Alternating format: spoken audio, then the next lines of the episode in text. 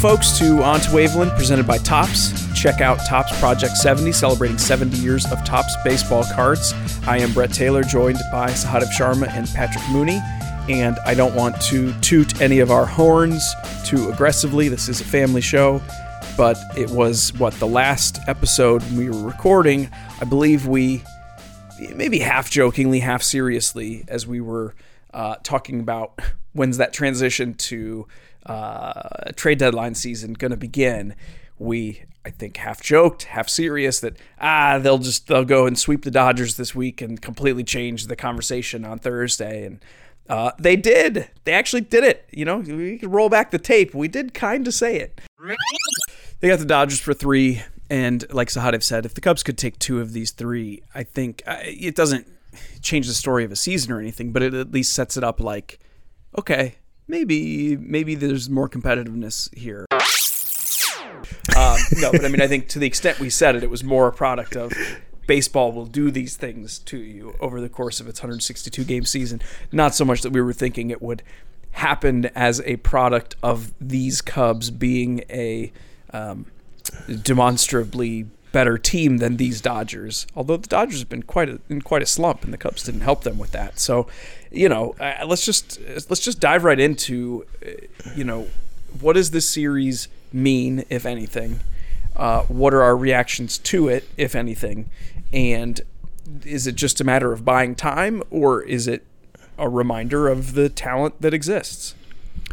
Yeah, I mean, my my initial reaction is it's it's likely just you know we're just pushing off the inevitable because I don't see the Cubs being a you know a force in the league right now, but.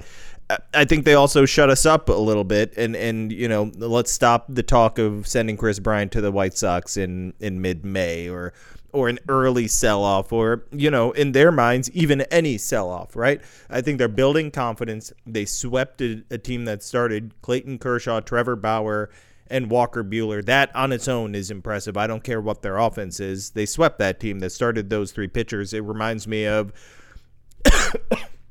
Sorry, it reminds me of that Mets series in 2015. He is so shocked. Yeah, folks, he just he could not. He said the words, and his body rejected them.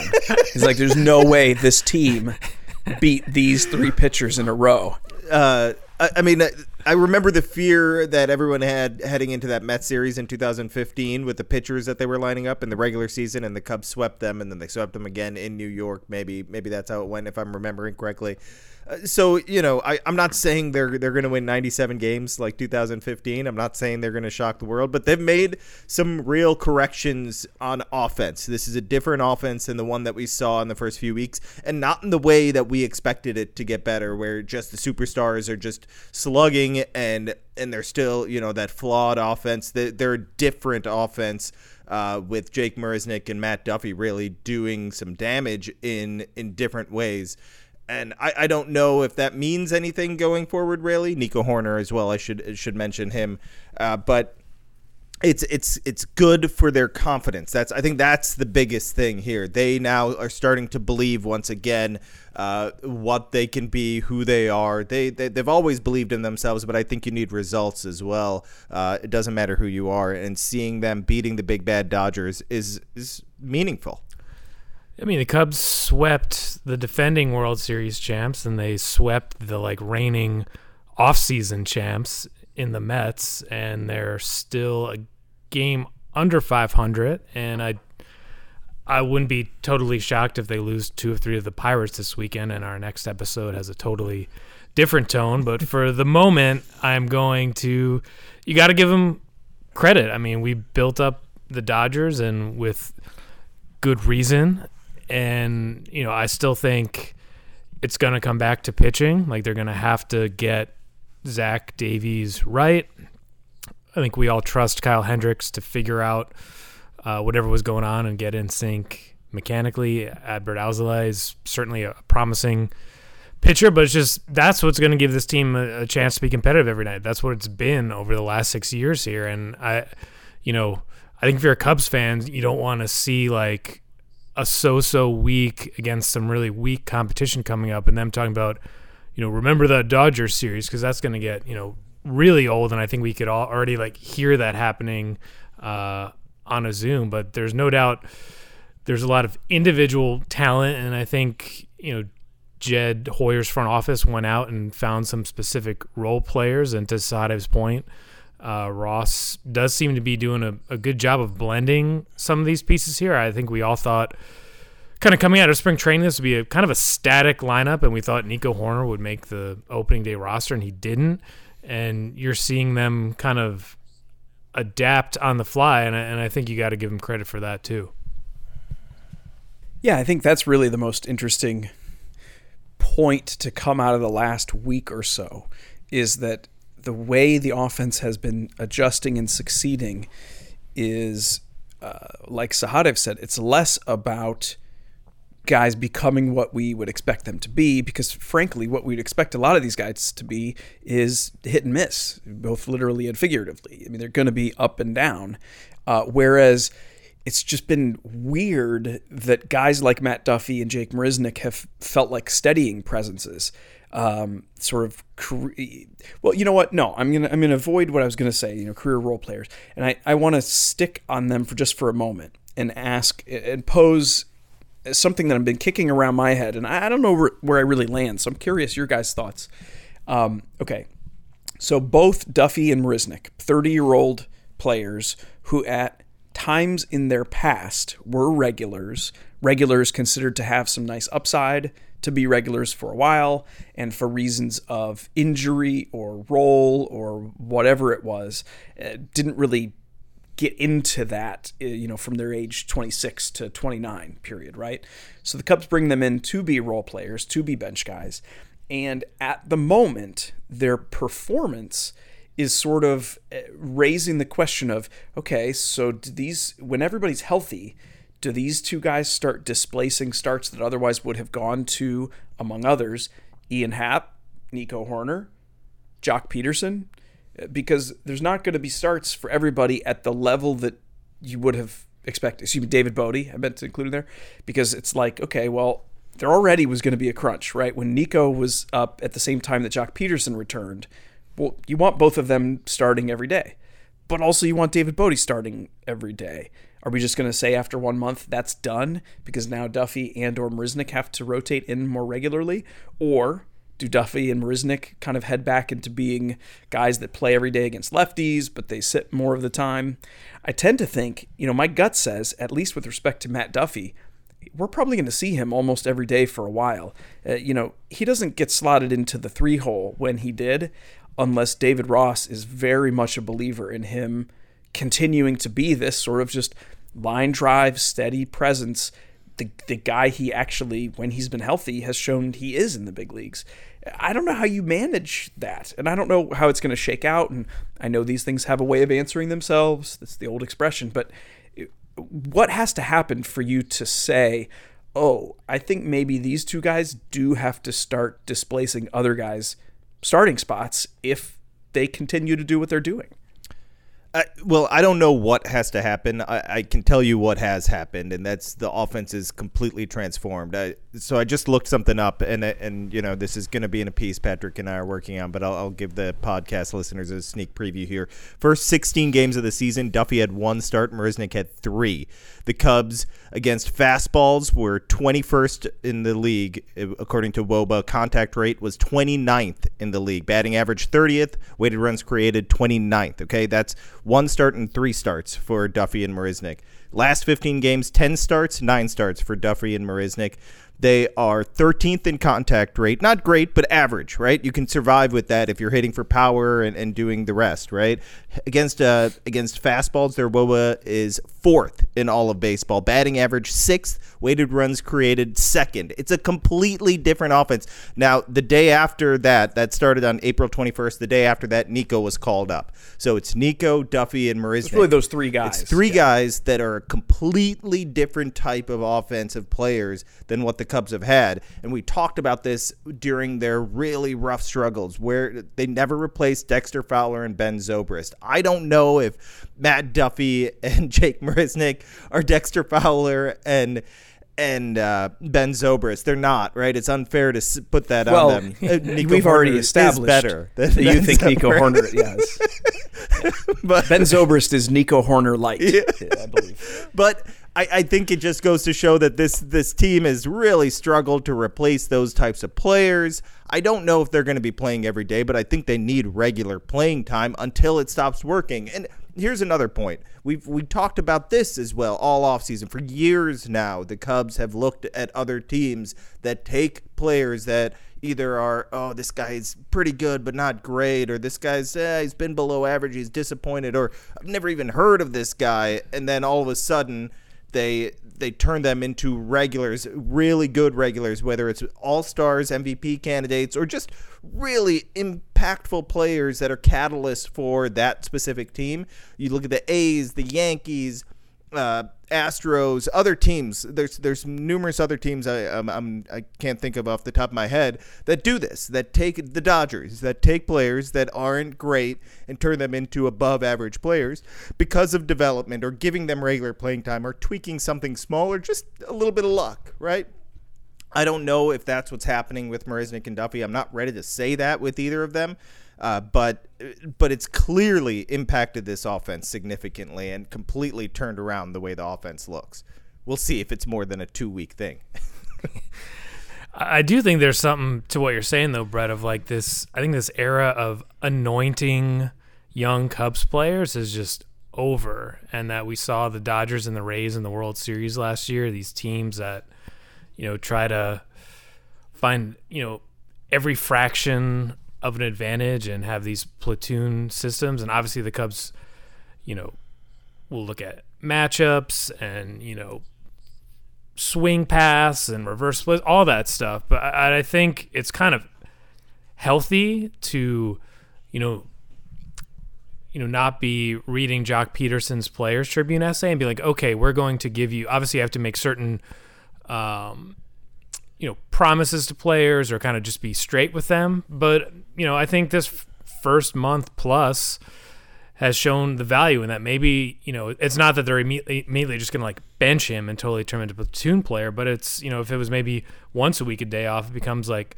two days a week, and then all of a sudden we look at this matchup and oh, is your wrist you know not feeling that great? Well, let's give you a day here. You know, it's a long season, and I think that's what Ross is kind of doing here, and and I think he'll continue to do that because you know, I mean, this team just flat looked, you know, just broken earlier this year. That wasn't us overreacting. Like this is just like, um, like the worst case scenario in like every phase of the game, and, and I don't think they need to like overthink this here and be like, well, Ian Happ, you were you know a first round pick like six years ago, and you know he, here it is, like it's yours. Like, no, give him spots to build up his confidence uh, and may find his his swing, you know, move guys around. But I think the static lineup we thought we were going to get in spring training is is gone.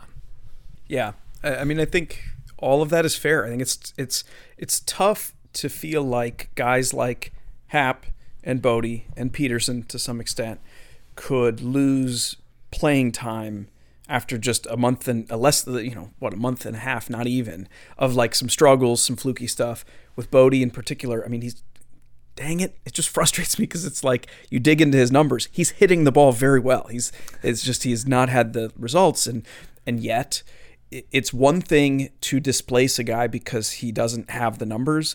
It's another to displace him because you had an opportunity to see some other guys and they're doing exactly what you want them to do.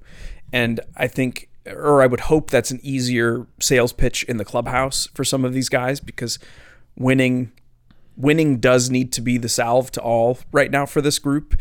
And um, like we've said, it's it's pretty hard to justify eh, returning things to a status quo that wasn't working. Um, particularly when I don't know, it feels to me a little bit. I'm not trying to exaggerate here, but a little bit like we're getting a taste of finally the antidote to our offense broke, you know, three years ago, the, the quote from Theo Epstein.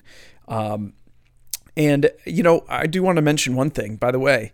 Do you know who should get a lot of credit to for for Nico being able to do what he's doing, Marisnick getting the playing time he's getting, and Matt Duffy in particular getting the playing time he's getting? You know who gets the credit for that? Is Kris Bryant. You know who hasn't started at third base in like two weeks? Kris Bryant. And if he's not able to go play in the outfield, play first base last night, you're not able to coordinate all this. You're just not able to get the starts for all the guys that you want.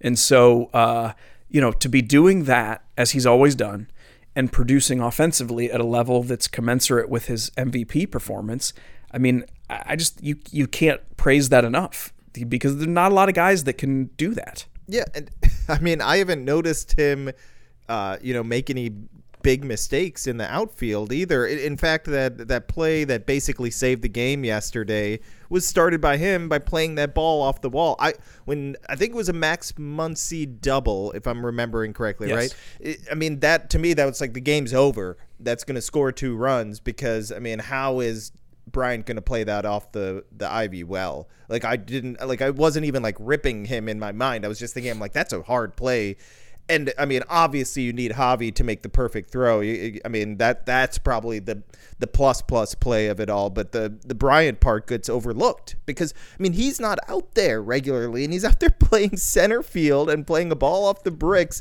and playing it really well and saving the game. Like that, that's that's the type of stuff that when I talk when when we talk about uh, before the season starts, they need to be perfect on defense for this pitching staff to work. That's the type of stuff that needs to happen. Now, uh, David Bote, how about like I I've been harsh on him on his defense for a while, and he has not made a mistake this year uh, for the most part. Maybe early on in the year there was one little bobble, but uh, outside of that, yeah, I think he had one flub at second base early on. Yeah, but he's been great. I mean, great. he deserves a ton of credit for that. Uh, I mean, they, they still need to tighten up the defense overall. I think to, to carry this forward. I, I think they've figured something out with the offense. I don't know if it lasts. I really don't because it's really hard for me to just go all in on Marisnick and Duffy right now. But I, I like what I'm seeing. There's no doubt about it that it, it's a much better product than what it was the first few weeks uh, to make this work now, it's time for not only for Davies and, and Hendricks to get right, but for the defense to not be average. The defense now needs to step up and be elite, like it, it showed us they can. And, and to your point about Bote, I think he's going to get another week or so here to kind of get things, get the results, right? Because, I mean, Nico going on the IL is unfortunate, but it, it with Duffy playing well it, it doesn't sting as much, in my opinion, as it as it would have if there was nobody else playing uh, as well in the contact realm or just like you know the grinder type aspect, whatever you want to call that type of player. And and it, it maybe Bote kind of finds a way to get get the results. It, there were some minor signs, I think, but yeah, I I agree with you. If we're gonna compare like slow starts of uh, Ian Happ and David Bote.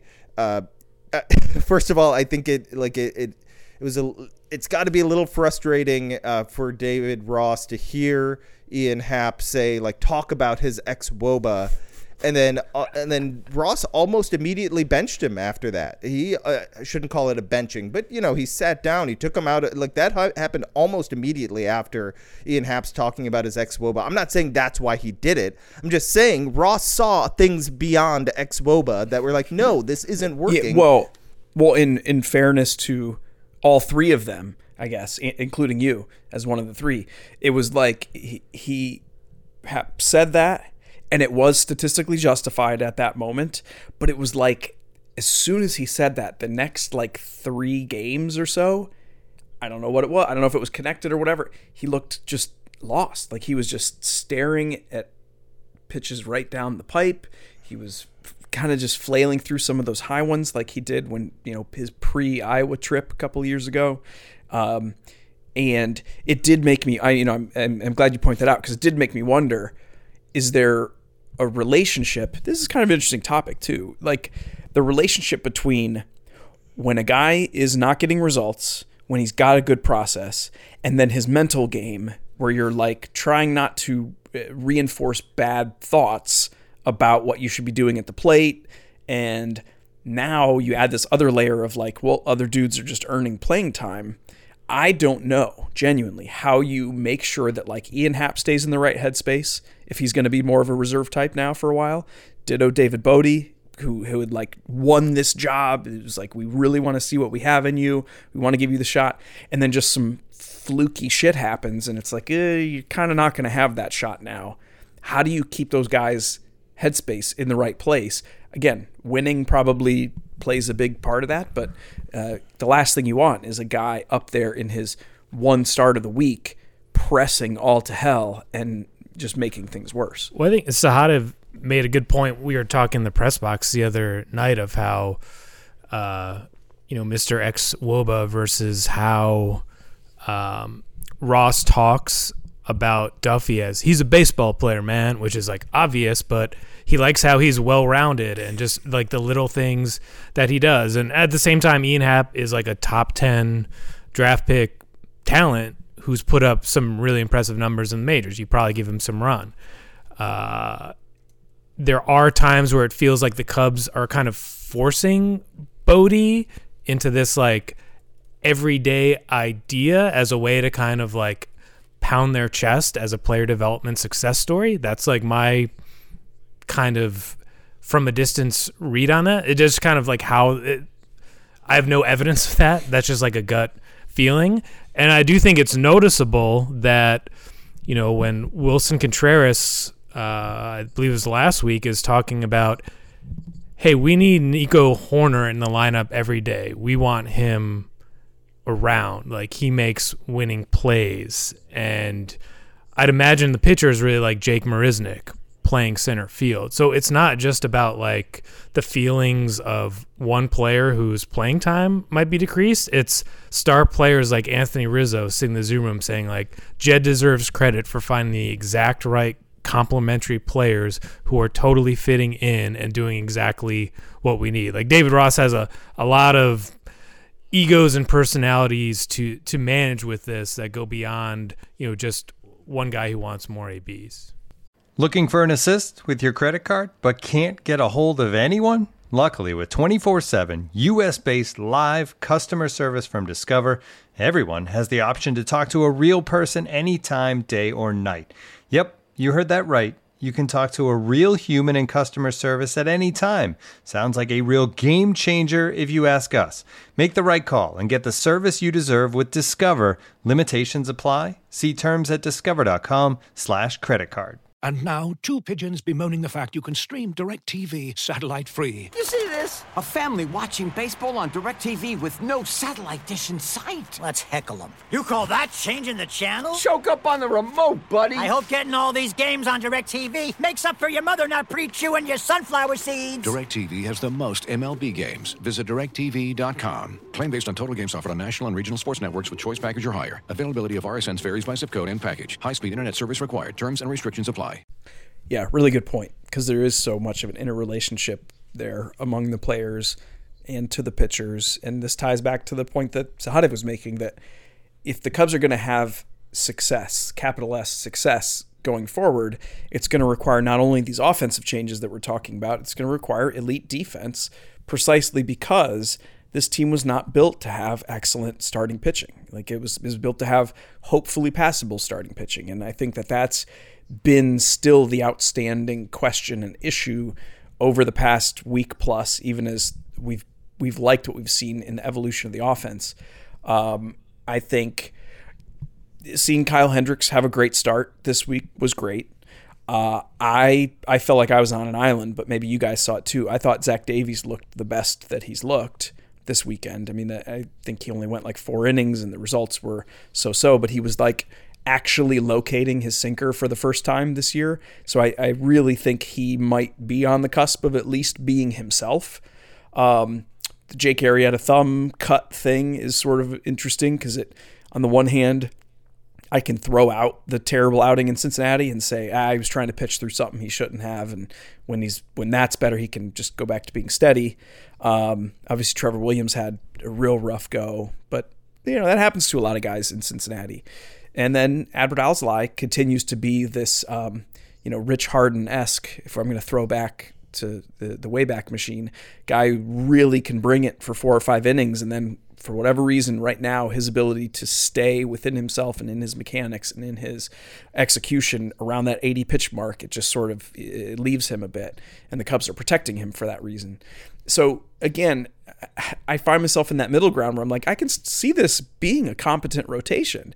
Uh, but they've shown me enough the last few weeks to be not necessarily more concerned than I was before, but more assured that yeah, that defense is really going to need to be exceptional because uh, they're going to need that support behind them.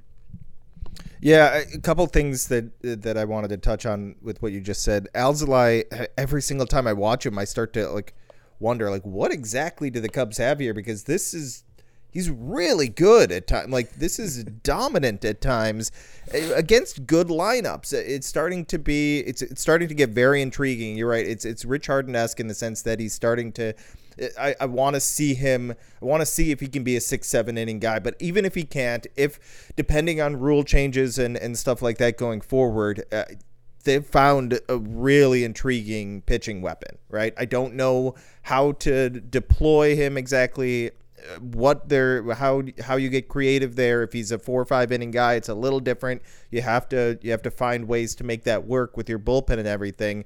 Uh, but but that also brings me to Davies. You talked about how it was only four innings. I, I was looking at some of his his best runs as a pitcher, like stretches of pitching, best starts.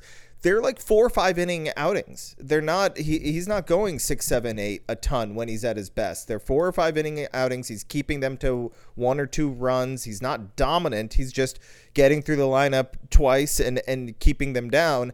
I wonder if that you know that may have a lot to do with being a two pitch guy for the most part, and and that works. Uh, last year, and being on the just a tick under, and being yeah. on the Brewers for a lot of that, where that was yes, like that's, that's a big Craig Counsell thing, uh, yeah, which has worked and, for them and if it works, it works, right? I mean, Ross isn't afraid. We, we just talked about how Ross like can, can kind of poo poo the ex Woba stuff. I, I think it's it's less about him not caring about that stuff and more about just like, man, I want results. That's what I'm looking for. Just go out and play baseball and get me results, uh, and and I'll be happy with. It. If you want to look at your ex Woba, go for it, but but go out there and perform. I think that's his ultimate point. I want people that go out there and play and get results and know what what to do on the field and not overthink all these numbers. And I, I totally appreciate that especially as someone that really appreciates those numbers and loves looking and diving into them. I love the way Ross talks about it because it is a game and it is about results. There's at, a certain point we have to like stop with all the nonsense and just say like go out and do your job and get wins and get results. But I, I think like just with Davies with Alzolay he's got this is this is going to really show us what type of manager he is as well. How creative can you get? Craig Counsell gets so much love for the way he's able to maneuver his his pitching staff he's got some talent here now. Ross does. I, I, like it's it's intriguing in a certain way with Alzolay. What what is what can you do with Davies to maximize that and and also I guess minimize the damage against uh, against him? Is it is he a four inning guy, a five inning guy, and that's it? And you have to pull the plug on him quickly because it it that third time through he's just going to get knocked around. Uh, that was the remember that was we used to talk about this a lot with Kyle Hendricks three, four years ago, right? Maybe more than that. But it, that's not Kyle Hendricks anymore when he's at when he's right. I, I just think little things like that I, I, find intriguing. I don't know if that makes them a, a better than what we thought they are. I, I, still think there's a lot of work to do here, but but I think uh, this is a nice test for David Ross, the manager. Just a final thing on Alzolay too. It was weird. It was close to midnight uh, on Wednesday heading into Thursday morning there. Uh, and the Cubs disclosed that Alzolay felt dizzy for about 20 seconds. His vision went blurry for about five seconds. Uh, Adbert says he's fine. Uh, got checked out by the medical training staff, uh, and that he wasn't going to go out for the sixth inning anyway. He was at that 79 pitch kind of threshold to where he kind of seems to lose it. But uh, a really weird, potentially scary issue. Uh, Ross seemed to think that he's fine, but that's gonna be another thing to monitor here as the Cubs try to build him up into something more than kind of uh, Rich Hill, which is really valuable, but to be that like frontline, reliable starting pitcher that they've spent so many years trying to develop internally. Um, just kind of one more weird variable uh, hopefully Adbert's you know fine, like they said. Yeah, no, that's um, that's a good point. Whether related to the endurance questions that we talk about, or whether it was a one-off dehydration, who knows? Whatever you made it sound like too much that, adrenaline kind of went to his head, something like that. I mean, okay. these things happen, but it was just kind of a weird uh, subplot to the night last night. and that yeah the questions about his his length in games also relate to to how much they're going to be able to deploy him this year you know when it comes to the innings total that we've kind of gotten away from talking about that a little bit but that's going to pop back up for not just him but for a lot of guys in the second half. Um all right well i think we can leave it there. I- you know i think we if if I can if I give you guys some some applause here, I think you did a good job of not taking too much away from that uh, one series against the Dodgers and including with some fluky stuff, rules stuff, and uh, extra innings that can go either way, but also appropriately acknowledging that. Uh, you know, the Cubs have shown us some things, and it isn't just this one series. It's, you know, they were coming off that horrible road trip, yes, but I kind of saw some things that I was liking, and I think that's it's fair to kind of float in the middle on a lot of this stuff right now because it's early. There's I need like a tick counter to how many times we've said it's early on the podcast, but uh, it's still true. And this is a team that was like gonna float in the middle. you know, like no offense, we've been saying this stuff since January. It was just kind of how this team was built, and so we'll we'll keep floating along with them. And we will be back with you folks uh, early next week for our next episode of On to Waveland. It's the Cubs podcast here at the Athletic. I am Brett Taylor. You can catch my stuff at Bleacher Nation. That's Sahadev Sharma and Patrick Mooney. Get their stuff at the Athletic. We appreciate you all listening so much rate, review, subscribe, get us wherever you get your podcasts. And uh, we look forward to talking at you soon.